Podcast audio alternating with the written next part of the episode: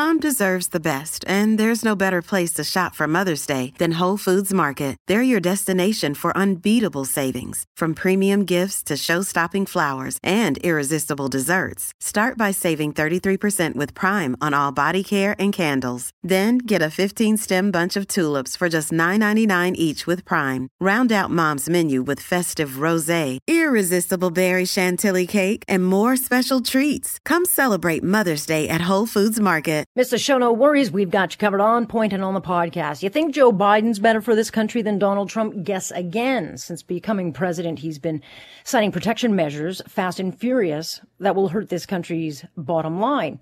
Doctors are warning that mental health issues are creating a secondary pandemic thanks to this lockdown. But unlike the pandemic of COVID that will disappear, these mental health issues will be felt for decades. And what happened to that iron ring our most vulnerable were promised? Well, non existent. And the new COVID variant is here, it's spreading, and we still clearly cannot protect the most vulnerable. Let's get talking.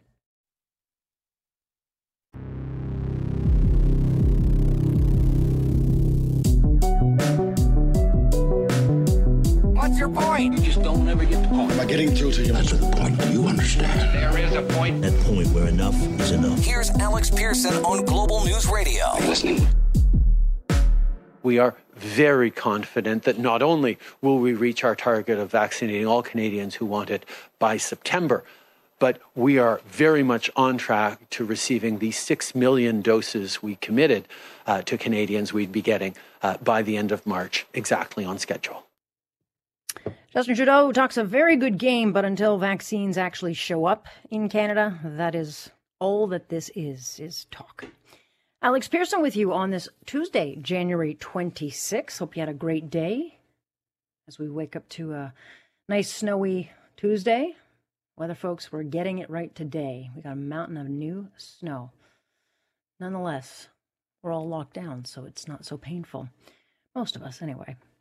But uh, sure does look like we're getting a snow job when it comes to vaccines, um, and that Canada might be iced out of vaccine supply and heading into a vaccine war with Europe. And this is a war we can't win. We will not win because, simply put, we don't have vaccines to make.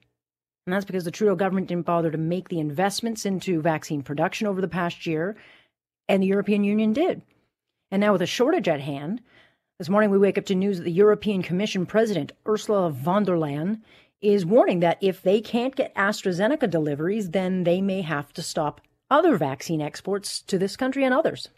Europe invested billions to help develop the world's first COVID 19 vaccines, to create a truly global common good. And now the companies must deliver. They must honor their obligations. And this is why we will set up a vaccine export transparency mechanism. Europe is determined to contribute to this global common good. But it also means business. Indeed, it is business. Sure, it's a global health crisis. But when it comes to vaccines, money talks. And the European Union did everything uh, the Trudeau government failed to do, which is they bought vaccines early, then they invested billions to create them. And then they also produced their own. And because they did all that, they want what they ordered to be delivered on time. Who can blame them? And that goes, you know, meaning whether or not countries like Canada are pushed out of the way. And this is all happening because AstraZeneca, which the European Union is expecting millions of doses from, uh, can't keep up with demand. And if the European Union can't get AstraZeneca deliveries, then the, the EU produced Pfizer vaccine could be its next target because Pfizer's made in Belgium, which means they can and likely will block other countries from taking supply by implementing a trade ban on European made vaccines. Can you say definitively that our contracts with the vaccine manufacturers protect us from the European protectionism? Uh, I'm happy to correct you on that one, Marieke. I spoke to the CEO of Moderna about an hour and a half ago. So uh, the topic of uh, the recent musings by Europe certainly came up. Uh, and uh, it was very, very clear that the Canadian uh, contracts that have been signed and the delivery schedule laid out will be respected. Look, Trudeau can talk to the pharma presidents all he likes, and it's nice to see he finally decided to pick up the phone and make a few calls, but it's not up to Moderna or Pfizer as to what leaves Europe because export policy is and will be decided by the European Union.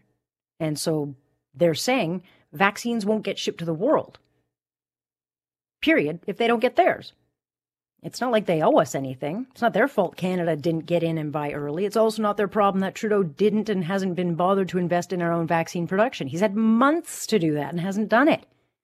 And certainly it's not their job to make sure he can deliver his extremely large portfolio which, by the way, when you look at the big portfolio, 70% of this amazing portfolio that we hear about is reliant on vaccine approval. That still, many of them have not been approved, and there's no guarantee that they'll be improved. So I'm glad he thinks we're getting vaccinated by September. I certainly hope he's right. But unless we get guarantees of actual delivery dates, it's a hollow promise because Trudeau can't guarantee there will be no more disruptions. This is the second hiccup with Pfizer um, that we've heard we've heard about. The uh, second hiccup we heard on Friday that Pfizer announced it was going to be stopping shipments to our country and then reducing shipments moving forward. And even if AstraZeneca and the Johnson Johnson vaccine are approved by Health Canada, and we're still waiting, we're still going to be reliant on other countries to produce and ship them, which means there are further risks that those producing countries might also hoard the supplies. And, you know, other countries have made their vaccine agreements public. But when it comes to Canada, there's been zero transparency on what the Trudeau government negotiated for a vaccine. So we have absolutely no way of knowing anything about the fine print. And getting vaccinated by September, I don't know why everyone's so excited about that. That's nothing to celebrate. I mean, we're limping over the finish line. We are now 28th in the world. We're behind Malta. How'd that happen? I mean, we didn't use the last few months. Why we would not, you know, speed up this process to get our own production? We have private companies that can produce these vaccines, and Trudeau chose not to invest in upgrades to produce here. And why we didn't sign a deal with the United States, that's beyond me. But I think he needs to come clean. Not just so we can all measure our expectations, but because we deserve to know how long we're going to live in this misery, which could be for a very long time because now the UK variant is not just a threat, it's actually here. I don't know if you heard the numbers from today, but Simcoe Muskoka region's reporting 99 new cases of this new UK variant in the community. And we've had so much warning about this. And once again, we're caught flat footed. You got the Trudeau government thinking about new travel restrictions. Maybe we'll do something with, you know, um, quarantines but thoughts are all we get. And he was pushed on this several times today during the press conference. What are you waiting for? One of the things to remember is that Canada already has some of the strongest travel restrictions in the world. As of last March, non Canadians, non permanent residents, aren't allowed to travel to Canada. There is a travel ban for all foreign travelers. Yeah, that's that's a load of BS. That is absolute nonsense. We got Swiss cheese travel bans here, non-existent testing. We've got limp quarantine rules, which you know again and again we are showing up late to the game. We have no vaccines, and now we've got this new, more dangerous COVID threat that's taking hold, and all we get is talk and no action. I spoke with that doctor last night from South Africa, and he's warning if this new variant gets hold, we will see numbers that we have not seen before. By March, we will see such a severe upswing. They're calling it disaster. So I'm not sure why we're thinking about travel bans. I don't know why we're thinking about quarantine rules. These are things that should have been done months ago. And so I think it's time to put the talk into action because clearly, clearly the virus is not waiting for our experts to get their crap together. Still trying to figure out where this iron ring is. Where is it? We were told it would be put in place to protect our most elderly, and um, yet we just every day keep hearing more and more horror stories. You know, we've got the residents in that Barrie long-term care facility um, sickened. Two hundred people in that building are sick, both residents and staff. And it's believed that uh, most of those cases are the UK variant, which is ripped through the facility. 45 people have, have died. Now we learned from an inspection report um, done a little few days ago that healthy residents were actually kept in the same room as those infected. It found that staff were treating both sick and healthy, exposing them to the virus, and that those who are supposed to be isolated with COVID 19 were found walking around. It also notes in this report that over the 36 past 36 months, inspectors had issued uh, to Roberta Place, which is this Barrie home. It had 12 previous compliance orders, 30 voluntary plans of correction, and 15 formal written notices of other rule violations. And um, if you think it's just happening there, it is not. Laura Tamblyn Watts joining us now, CEO of CanAge. Good to have you. Thank you. So it's not bad enough that we hear, you know, 200 people, um, many of those elderly residents living in this home are sick. Many, many have died. And then we hear of this kind of inspection. Um, you know, it, it, this isn't just cruel, it's inhumane. And it's not news, but it is still shocking that it's happening. And I mean, it goes, I think, really to the core of the problem, which is we say what the issues are. In some cases, we have inspections which underscore the issues, but that help doesn't come. And we are right now losing our seniors every single day that we wait to get the services in there that they need. Yeah, and it's pretty clear that these these homes in Barrie got overwhelmed very very quickly. But then the question becomes, why didn't the province pull in either uh, the military or why why won't the home take help?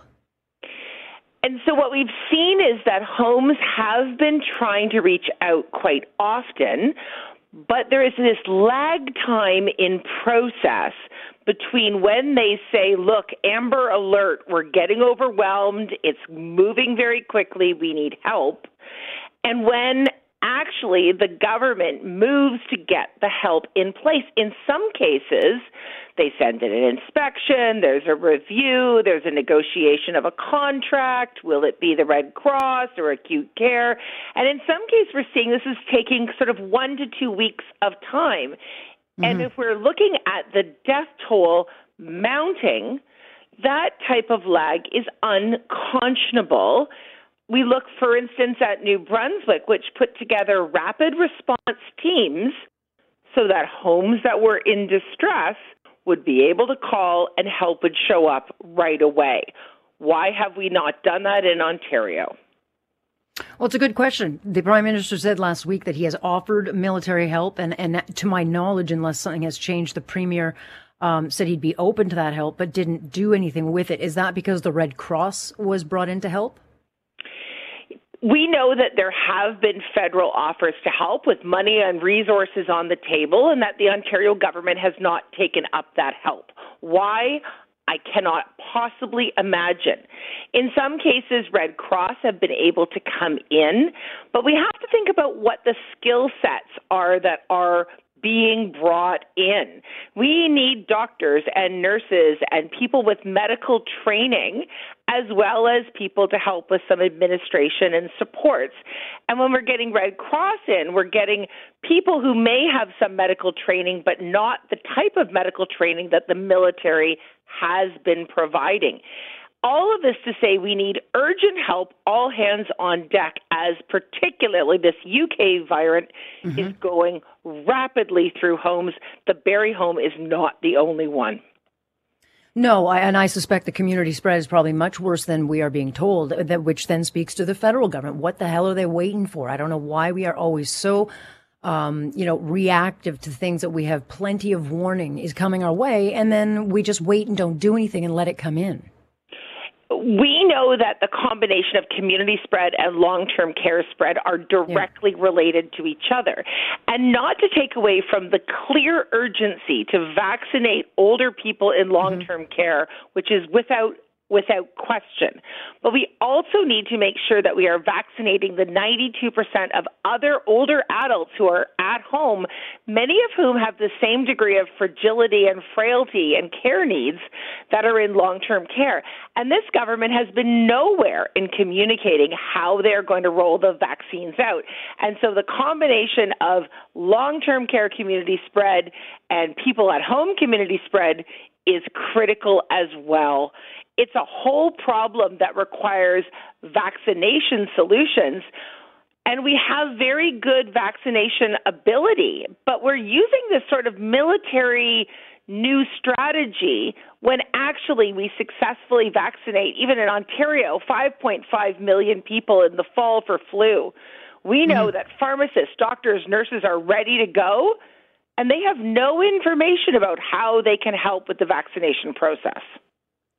Well, I mean, one thing we need is vaccines. And I get the sense that there is no actual scheduled delivery, and that's why there's such a guessing game going on. But it is going to cost lives that we were told would be protected. And so, what are we looking at as far as um, Laura, the situation at other, you know, long-term care homes? I know that an outbreak is one case in a home, but how many others are just like the home in Barrie that we're talking about? We know that the UK variant is at least in one more home and suspected in at least one other. I think we'll see that information coming out day by day. We know as well that existing homes are still having other regular spread, which is mm-hmm. still decimating people. We are losing one older person in long term care per hour in this country to COVID 19. This needs to be a 24 7 all hands on deck approach, and that's nowhere near what we're doing. Well, no, it's very clear that people are going into these homes and, and why we are still allowing um, workers to go home to home. I don't know if that's the case in, in this Barrie home, but that is still happening at some homes, as I understand. That should not be happening. That should have stopped months ago. Um, but there are a lot of things that we learned in the first wave that are still happening now, and I don't understand why. I don't understand why it, it is so much worse now than it was the first time around. You know, in Hamilton, there was a detailed yeah. report, bit of a whistleblower report by yeah. staff members that were detailing exactly how terrible it was in that home, including not having access to basic personal protective equipment, even now, even though we know we can get PPE.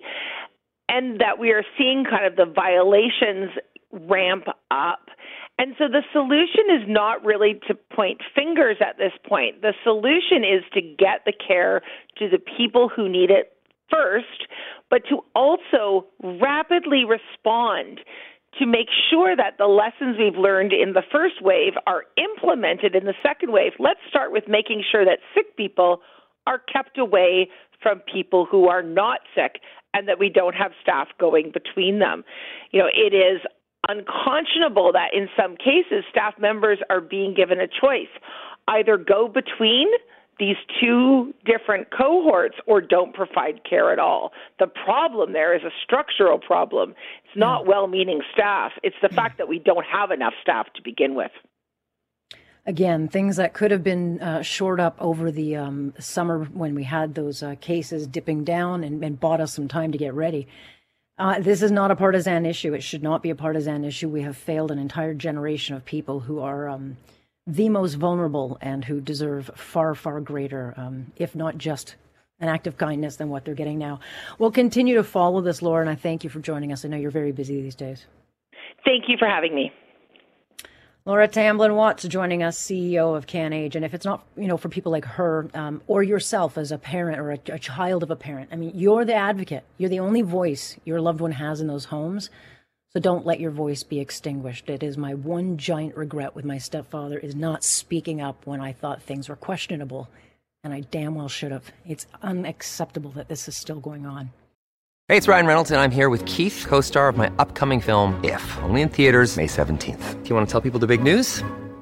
All right, I'll do it. Sign up now and you'll get unlimited for $15 a month in six months of Paramount Plus Essential Plan on us. Mintmobile.com slash switch. Upfront payment of $45 equivalent to $15 per month. Unlimited over 40 gigabytes per month. Face lower speeds. Videos at 480p. Active Mint customers by 531.24 get six months of Paramount Plus Essential Plan. Auto renews after six months. Offer ends May 31st, 2024. Separate Paramount Plus registration required. Terms and conditions apply if rated PG.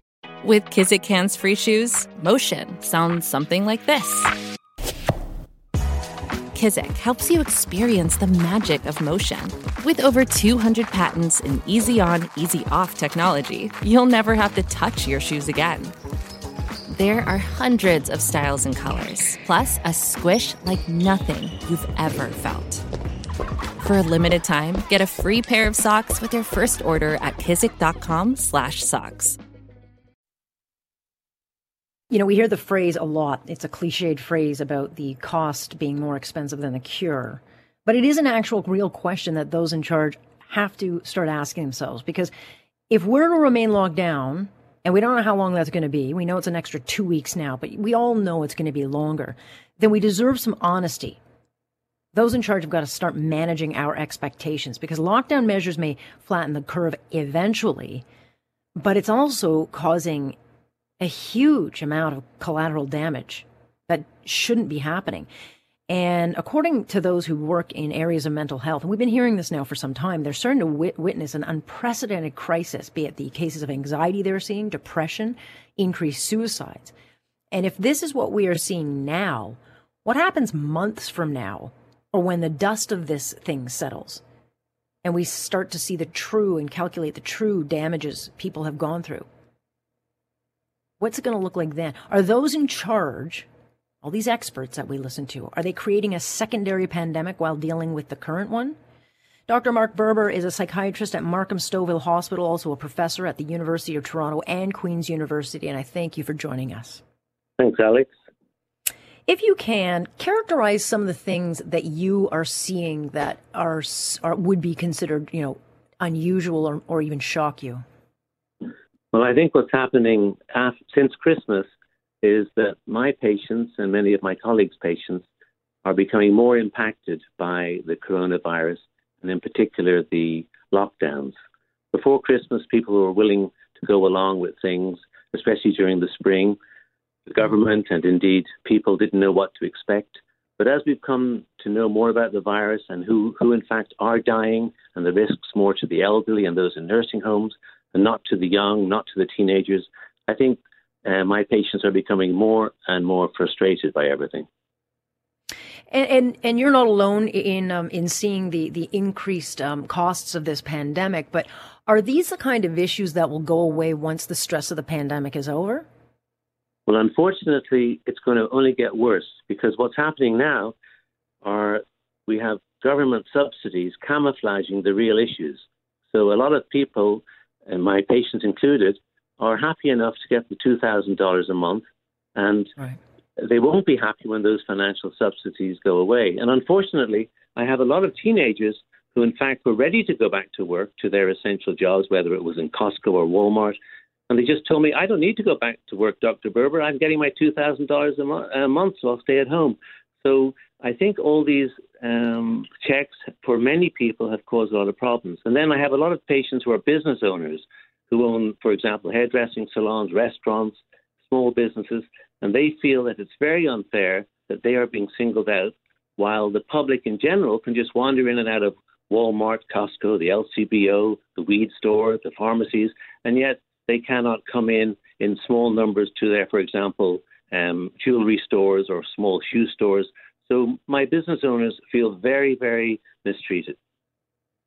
Yeah, no doubt, no doubt about that. There seems to be a real double standard, and we seem to be um, uh, comfortable now. And I think this is what bothers me probably the most is how comfortable we seem to have become to picking winners and losers and being okay that the losers are losing, even though none of it might be ba- based on on data uh, to back up the measures being taken. I think we in Canada, in general, are very good at looking after the poor. But unfortunately, COVID 19 itself has been very hard on the more unfortunate people. And also, the lockdowns themselves are more harsh on the poor people. So, for example, if you're a professional white collar worker able to work at home and have your kids tutored and play in the backyard, mm-hmm. you'll have a much mm-hmm. nicer time with lockdown than if you're a person living in a small condo in a very small area downtown with three kids at home trying to make ends meet when you, you can't cope. So the whole idea of lockdown has exacerbated everything for many, many of my patients. And not to mention the, the whole issue of lockdowns has become very political, and especially within the, the medical community. You've got those like yourself who will actually speak out about um, the, the concerns that you have. But there are a lot of people who are very much for them uh, in the medical community. So there's a real divide on, on what measures to use and, and um, you know, how we can justify those. But without question, I'm not sure when we put this thing behind us, God help us, we can put this thing behind us, how we're going to justify the decades of um, destruction we have caused to a, a whole lot of people who, I mean, once this ends, the anxiety and depression, uh, certainly the eating disorders, the alcoholism, that just doesn't leave. That doesn't go away. That's now a lifelong problem. Well, I've been a physician for over 40 years, and I've never seen politics interfere with medicine as they have today. For example, I just heard the news before I came on with you, and they were talking about a wartime comparison. But if we mm-hmm. think about the Hong Kong flu in 1968, that killed one to four million people, and there were no lockdowns. We didn't lock, lock up and lock down healthy people. We must remember also that these cases that we keep reporting every day are really fanning the flames of fear. People are really f- fearful that these cases are in fact infectious people when nothing could be further from the truth. So I think it's very important that if we go further, that we need to be more transparent with the population, with the public, because if they are going to keep supporting what's going on, I think it's fair that they get more um, transparent information, like how, who is dying? Are they all over mm-hmm. 82? Are they all dying in uh, long term homes? Uh, do they have comorbid conditions? I think it's time that we now started to do more than just say we had 10,000 cases. You know, we've got to do more for the public in terms of educating them. And certainly, um, you know, we, have talked about children. You know, they're out of school. They're going to be out of school, I think, for some time. I don't know when um, those in charge are going to actually admit that the year is lost again. But there's going to be a real consequence for these young uh, kids as well being out of school. The children are being petrified. I was listening to the news last week, and I heard that Quebec teachers wanted to all wear black and go into the classrooms in Quebec and make the children fearful that they, by coming to school, the kids, are actually killing their parents. How more ridiculous and more cruel can we be to our children? It's unfathomable. The WHO has said, um, you know, that lockdowns can't be used as a strategy. It has to be a very focused and very short term um, shut down to, to kind of reset. And we seem to be using um, lockdowns now as a strategy. And I, I don't get the sense that we're getting out of this thing in two weeks, three weeks, maybe not even six weeks. And I think people would uh, prefer to have their man- your expectations managed so that maybe uh, it would give a little bit more stability in a very unstable time. And we just don't get that. Well, folk keep saying, listen to the science. The two major articles that were published in the Science, one was uh, um, a leading Canadian author published in the Lancet, um, her, Dr. Chaudhry. She concluded that lockdowns did not affect mortality from COVID 19. And the more recent one, just published this month in the European Journal of Clinical Investigation, similarly said this was the conclusion that business closures and stay at home orders do not reduce mortality from COVID 19. So, if we really mm. want to follow the science, we've got to follow the science. But that does not seem to be the case.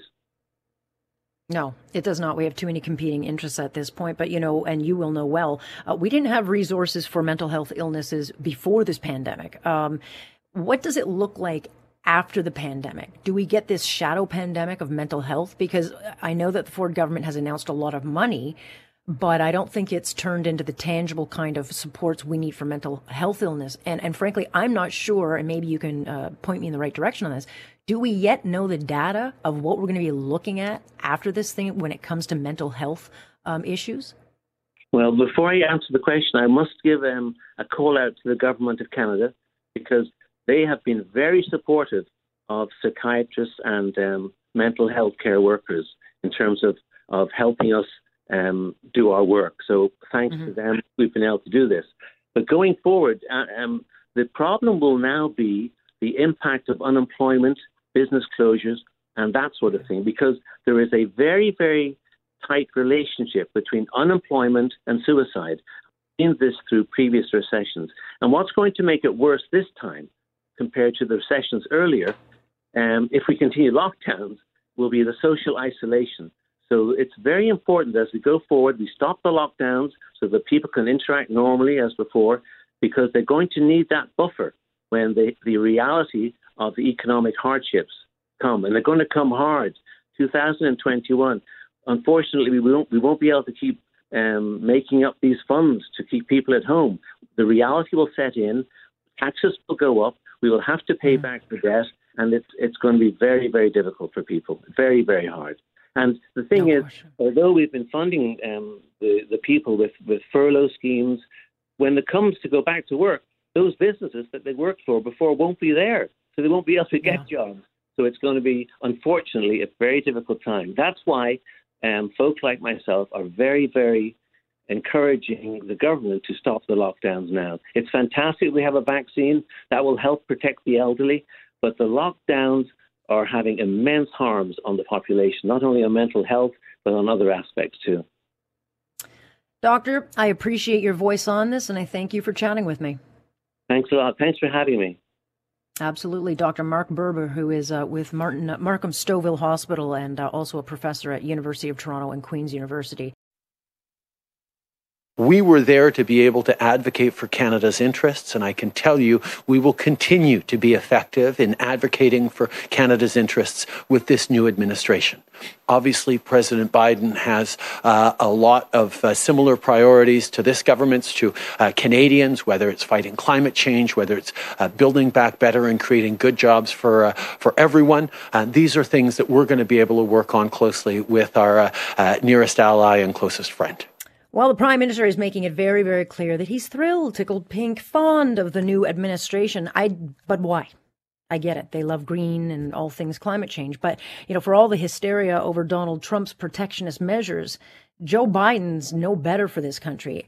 And since becoming president, he's actually made it very clear he too is not just an American first president, but he's already signed a number of buy American executive orders imposing stringent new made in American rules with an added caveat that exceptions to his new rules will be very, very limited.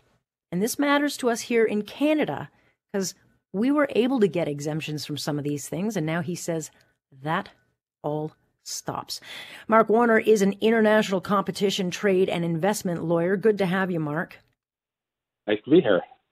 So the measures which he signed on Monday, a quote "Made in America," um, uh, I guess, new law. He actually says there'll be an office attached to the White House, which will police the use of waivers, and these are exceptions that would allow Canadian contractors, manufacturers, and suppliers um, to get access to very lucrative and essential, um, you know, procurement deals. It's a lot of money on the table, and and how serious is he? Do you think? Well, I think he is serious. I mean, there's no question that you know. I think what people forgot over the last four four years or five years of Donald Trump is that the party of protectionism in the United States, trade protectionism, has more often than not been the Democrats. The yeah. the um, the innovation of Donald Trump was it was the first time in a long time that we'd seen that from a Republican president. Usually, this is sort of counterintuitive for most Canadians because most Canadians, I think, ideologically think that we have more in common with uh, with the Democrats uh, politically, and then they're surprised to find out that on trade issues, our best friends are almost always Republicans. So it's not a surprise. Um, he was uh, Biden was vice president for Barack Obama uh, when the Restructuring Act after the Great Recession uh, uh, came about.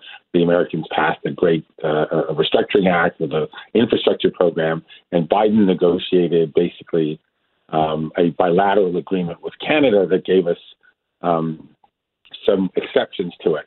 It's not quite the way people in Canada remember it. mm-hmm. I was working in the Ontario government at the time as a legal director for economic development and trade. Canada had to make concessions that we had never made before.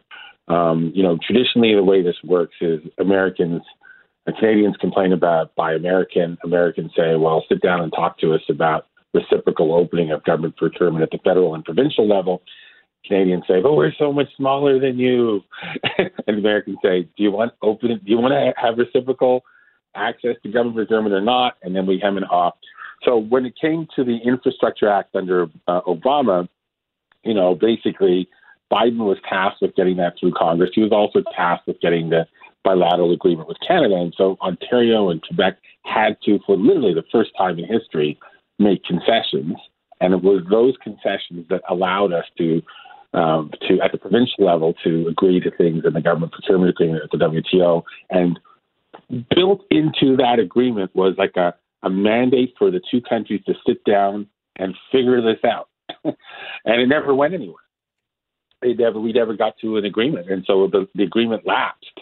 And then in the NAFTA, the new NAFTA negotiations mm-hmm. for CUSMA, the USMCA, um, again, this time Trump came along with um, his U.S. trade representative and said, I want to renegotiate government procurement. Chrystia Freeland said, nope, we're not doing anything. And so there's nothing in the new NAFTA about government procurement rely exclusively on the very weak commitments that are in the WTO government procurement uh, agreement.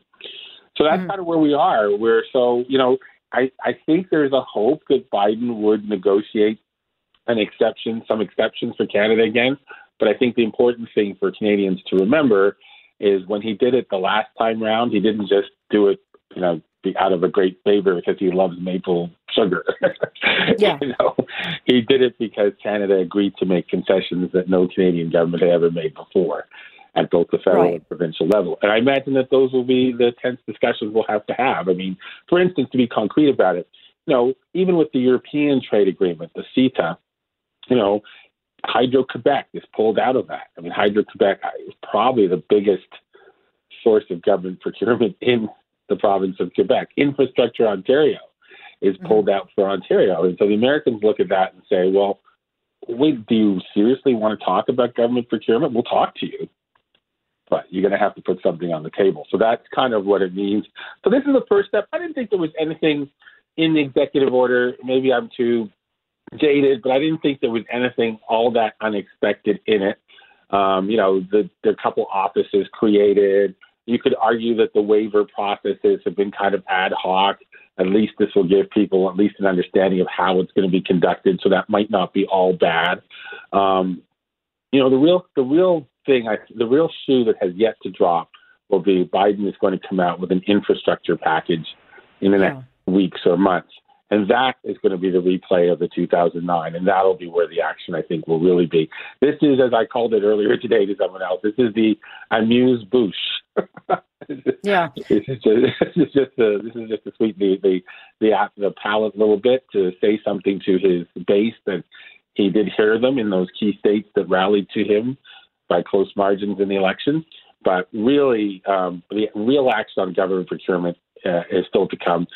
Um, the real sleeper in this agreement, I guess, was uh, in in in a in the background or two that was released yesterday morning, where basically the um, where the president uh, President Biden's administration reiterated something it said on the campaign trail, which was that every country should be basically allowed to um, use their tax dollars for the benefit of their own citizens.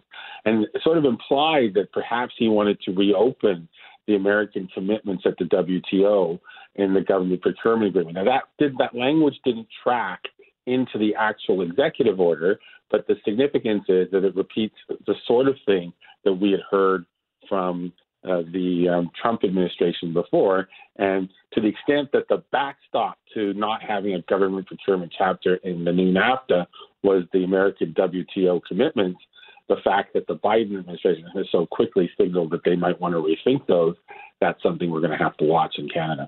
Yeah, I mean, for all the um, you know the hail and uh, you know chaos of of Trump, everyone was so offended by that.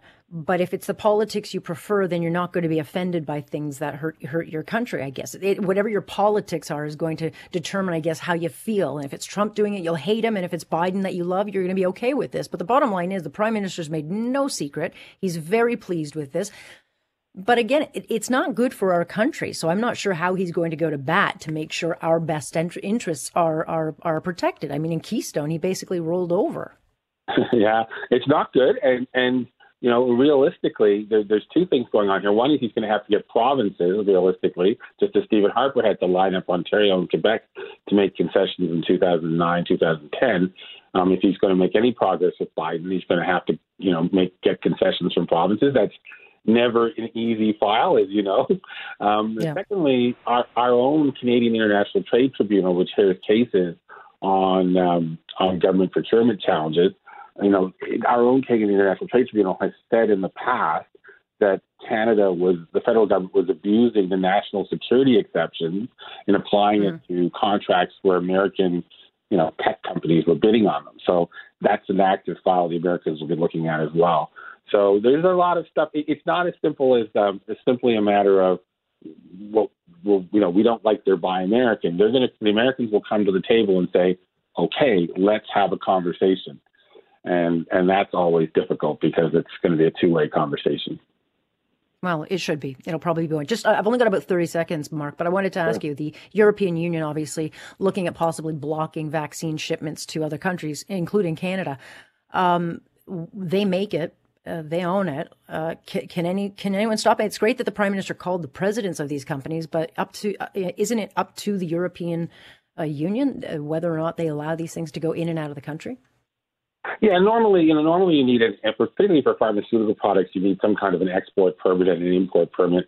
And if if there is an, ex, an export prohibition of some kind, as opposed to just a monitoring and notification regime, um, I would imagine if you're Moderna or Pfizer slash BioNTech, you're going to have to follow that. And if, and if the companies don't like that, they'll have to go to court in, in, in within the European Union or within a member state to try to challenge it. That'll take forever. I don't know. I haven't seen the contracts. My guess is these actual contracts, um, if you were to look at them, we would see that they have what I, I would call something stronger than a best efforts clause for the companies to supply. But it wouldn't. There's probably no guaranteed uh, uh, supply or proportionate supply in the event of a shortage. So I, I suspect that um, all the countries involved, whether it's the Europeans and Canada, are overstating exactly what the companies have committed to. I think, given in the case of Moderna, for instance, you're talking about a company that's literally produced nothing mm. ever before mm. now. Uh, if you're going to go from zero to hundreds of millions of doses, my guess is the contract's going to say, we're going to do our best. but all right, so we're screwed.